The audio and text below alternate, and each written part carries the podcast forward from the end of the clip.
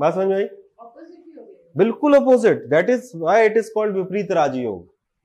तो जो उसकी नेगेटिव प्रॉपर्टी है उस हाउस की, छठे आठवें या बारहवें हाउस की, उस नेगेटिव प्रॉपर्टी को ये प्लेनेट पॉजिटिव में कन्वर्ट कर देगा। ये बहुत ही अच्छा होता है, थोड़ा अच्छा ये हमें देखना रहता है और काफी अच्छा होता है, काफी अच्छा होता है। हाँ, और काफी सारी हॉरोस्कोप्स में होता है, काफी सारी हॉरोस्कोप्स में होता है, क्योंकि हमारे लाइफ को स्मूथ चलाने के लिए दो चीजों की आवश्यकता है, पॉजिटिविटी बढ़े, नेगेटिविटी कम रहे।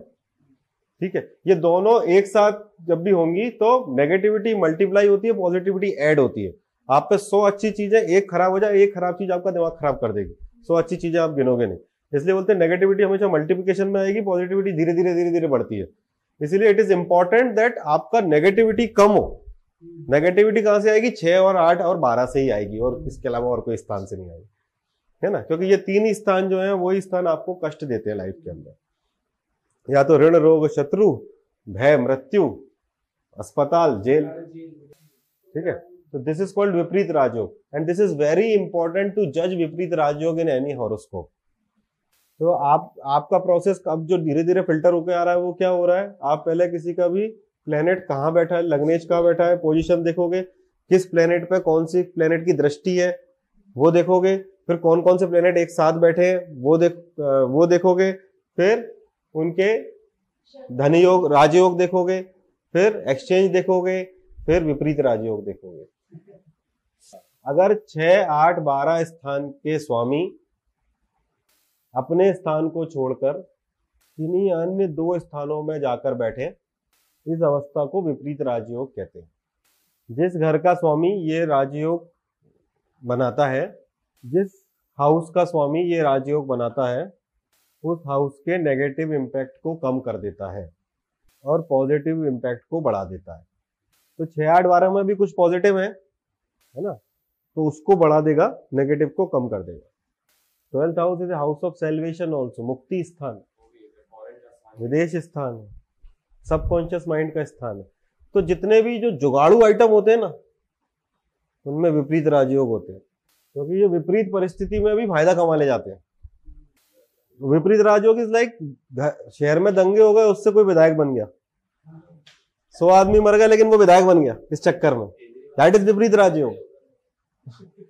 So almost all the politician वो गलत होता है। Exchange between bad houses is not good. Exchange वो, क्योंकि उसको अपने घर की चिंता नहीं रहती ना, तू फोड़ दे मैं तेरा जोर से फोड़ दूंगा, वो तो गलत आदमी है ना, क्योंकि उसने फॉर्म किया ना राजयोग। तो राजयोग 6th हाउस के लॉर्ड ने फॉर्म किया ना। दो ही रूल है, आप उसको चाहो तो और लिख लो, 6th हाउस का लॉर्ड 8th हाउस में, अगर और आपको डिटेलिंग करनी है तो 8th हाउस का लॉर्ड 6th हाउस में, 6th हाउस का लॉर्ड 12th हाउस में, 12th हाउस का लॉर्ड 8th हाउस में, 8th हाउस का लॉर्ड 12th हाउस में।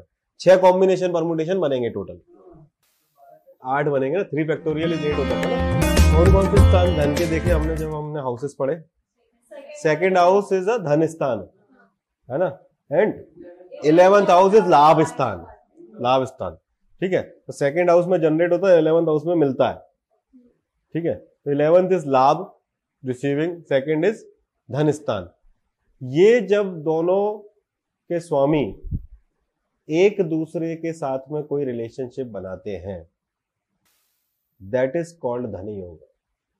पॉइंट नंबर 1, 2nd हाउस धन स्थान है, 11th हाउस लाभ स्थान है, इन दोनों के लॉर्ड या इन दोनों हाउसेस में अगर कोई रिलेशनशिप बनता है वो धन स्थान कहलाता है, वो धन योग कहलाता है। ठीक है, कैसा रिलेशनशिप? 11th हाउस का लॉर्ड 2nd हाउस में जाके बैठ गया, 2nd का लॉर्ड 11th में बैठ गया।